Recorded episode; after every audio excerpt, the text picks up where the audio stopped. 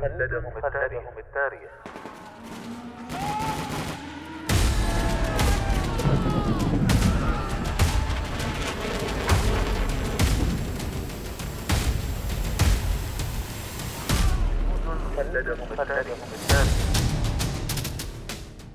كم يفخر التاريخ العسكري برجال كتبوا سيرهم في سجلاته بحروف من الجهد والتضحية والعطاء.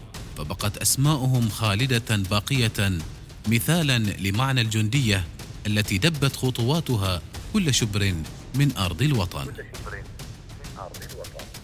جنود خلدهم التاريخ. برنامج أسبوعي نتعرف من خلاله على الجنود الذين ضحوا بحياتهم من أجل أوطانهم.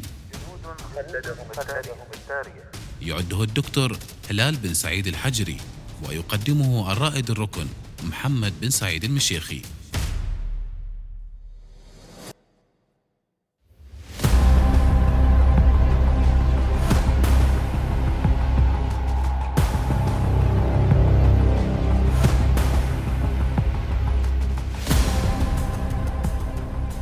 جنود خلدهم التاريخ. سيمون نوموكونو.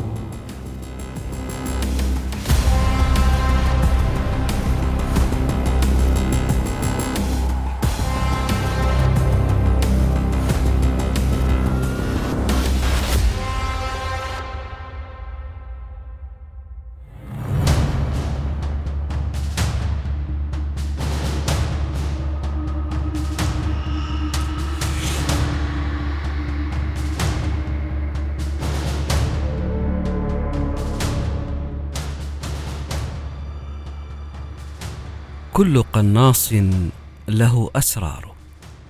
لكن إذا كانت البيانات الرسمية هي التي أكدت أنه خلال الحروب الوطنية العظمى والحرب السوفيتية اليابانية قتل أحد القناصين 368 جنديا وضابطا فإن هذا هو عدد الأعداء الذين اصطادهم قناص يدعى تايغ شامان واسمه سيمون نوموكونوف سيمون نوموكونوف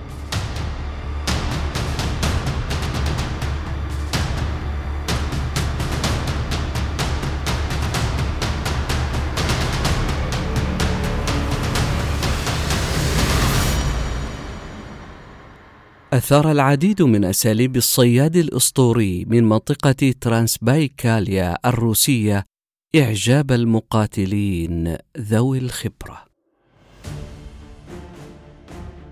هذا الرجل لم يحلم أبدا بالشهرة، صغير ونحيف وعادي جدا.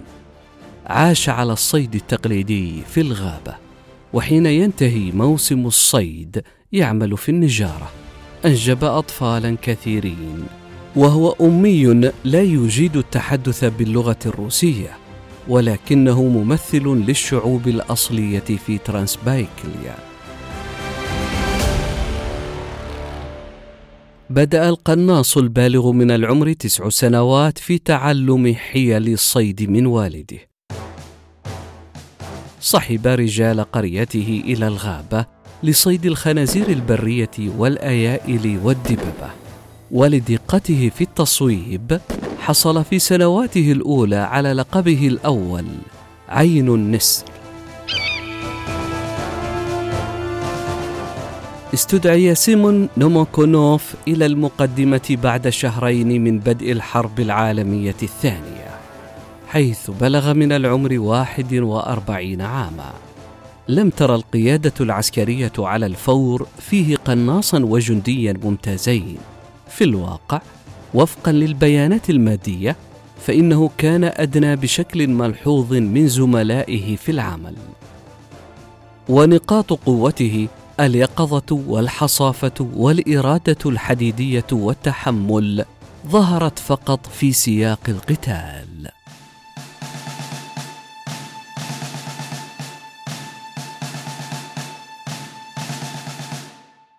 في بداية خدمته العسكرية كان نوموكونوف يعتني بالجنود المصابين والمكفوفين ويصنع العكازات للجرحى. وقد أصبح قناصا حقيقيا في خريف عام 1941 عندما هاجم الألمان كتيبته.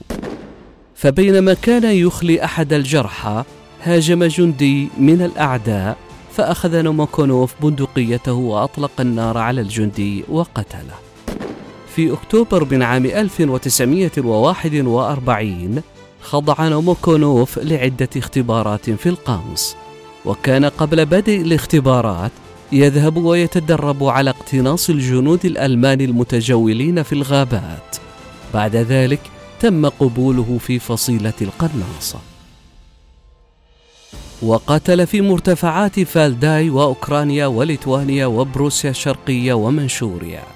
وكان يسجل عدد الأعداء الذين يقنصهم كل يوم.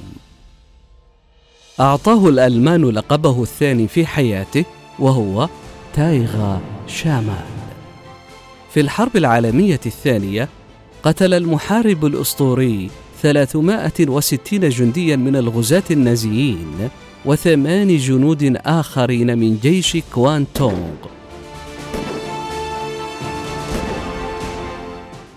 كما كتب عن قصته خلال الحرب الروسية اليابانية في أغسطس وسبتمبر من عام 1945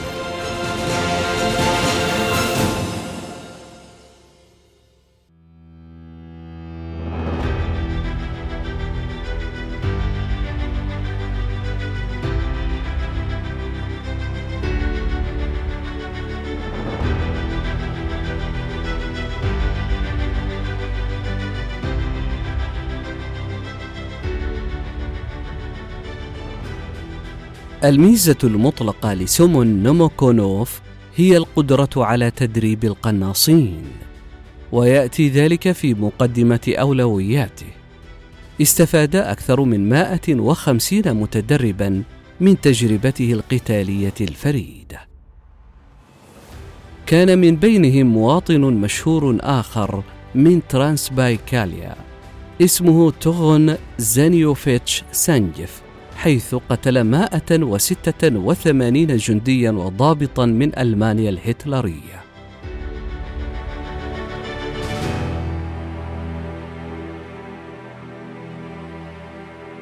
عاد سيمون نوموكونوف من الحرب بصحة جيدة على الرغم من تعرضه لثمان إصابات بطلقات نارية. بعد الحرب عمل في المزرعة وفي أوقات فراغه كان يذهب للصيد. من الأسرار العسكرية الأكثر إثارة للاهتمام لسومون نوموكونوف كان يتدرب بعناية فحص البندقية وتنظيفها وترتيب جميع عناصر المعدات والتي تشبه إلى حد كبير معدات الصيد. كان ينصب فخاخا للأعداء وذلك بنشر شظايا المرايا أمام المحاربين الفاشيين. وكان يسحب الخوذات التي نصبها على العصي في محاكاة لحركة الجنود. وهناك كان القناصة الأعداء يخطئون في فهم الهدف الذي طالما كلفهم حياتهم.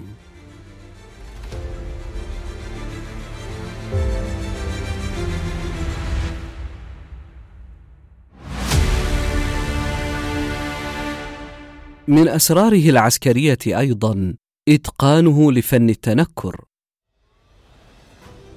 لقد أتقن نوموكونوف فن التمويه لدرجة أنه لم يستطع الأعداء العثور عليه في كثير من الأحيان.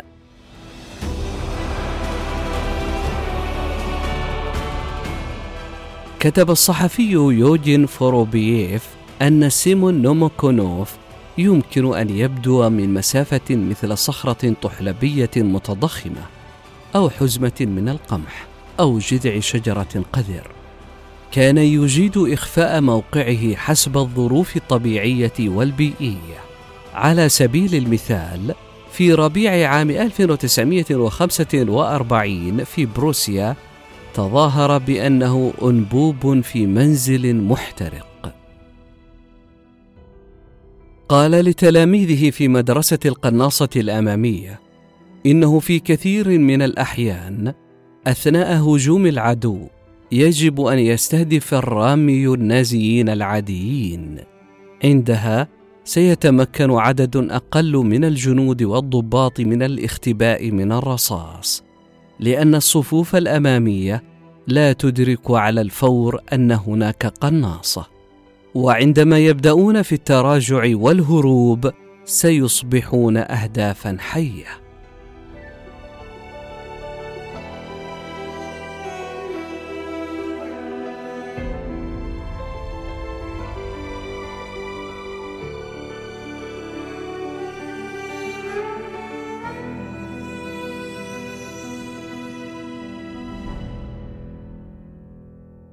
عاد نوموكونوف إلى منزله على ظهر حصان. بعد عودته بفترة قصيرة انتقل إلى مستوطنة زوجالاي حيث يعيش ابنه البكر. ووفقا لابنته فإن نوموكونوف لم يكن يحب التحدث عن الحرب. توفي في عام 1973 عن عمر ناهز اثنين وسبعين عاما تاركا وراءه تسعة أبناء وتسعة وأربعين حفيدا. حاز على أوسمة عديدة منها وسام الراية الحمراء والنجمة الحمراء ووسام لينين. وهكذا أصبح من الجنود الذين خلدهم التاريخ.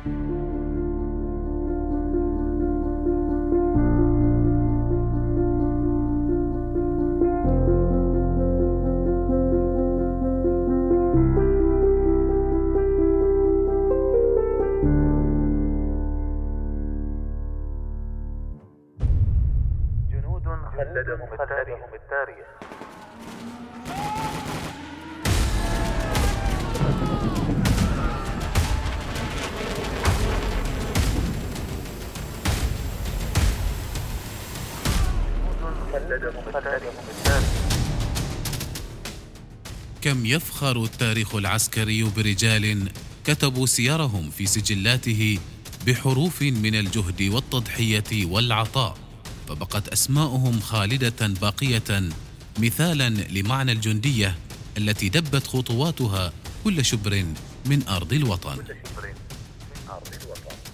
جنود خلدهم التاريخ. برنامج أسبوعي نتعرف من خلاله على الجنود الذين ضحوا بحياتهم من أجل أوطانهم. يعده الدكتور هلال بن سعيد الحجري ويقدمه الرائد الركن محمد بن سعيد المشيخي.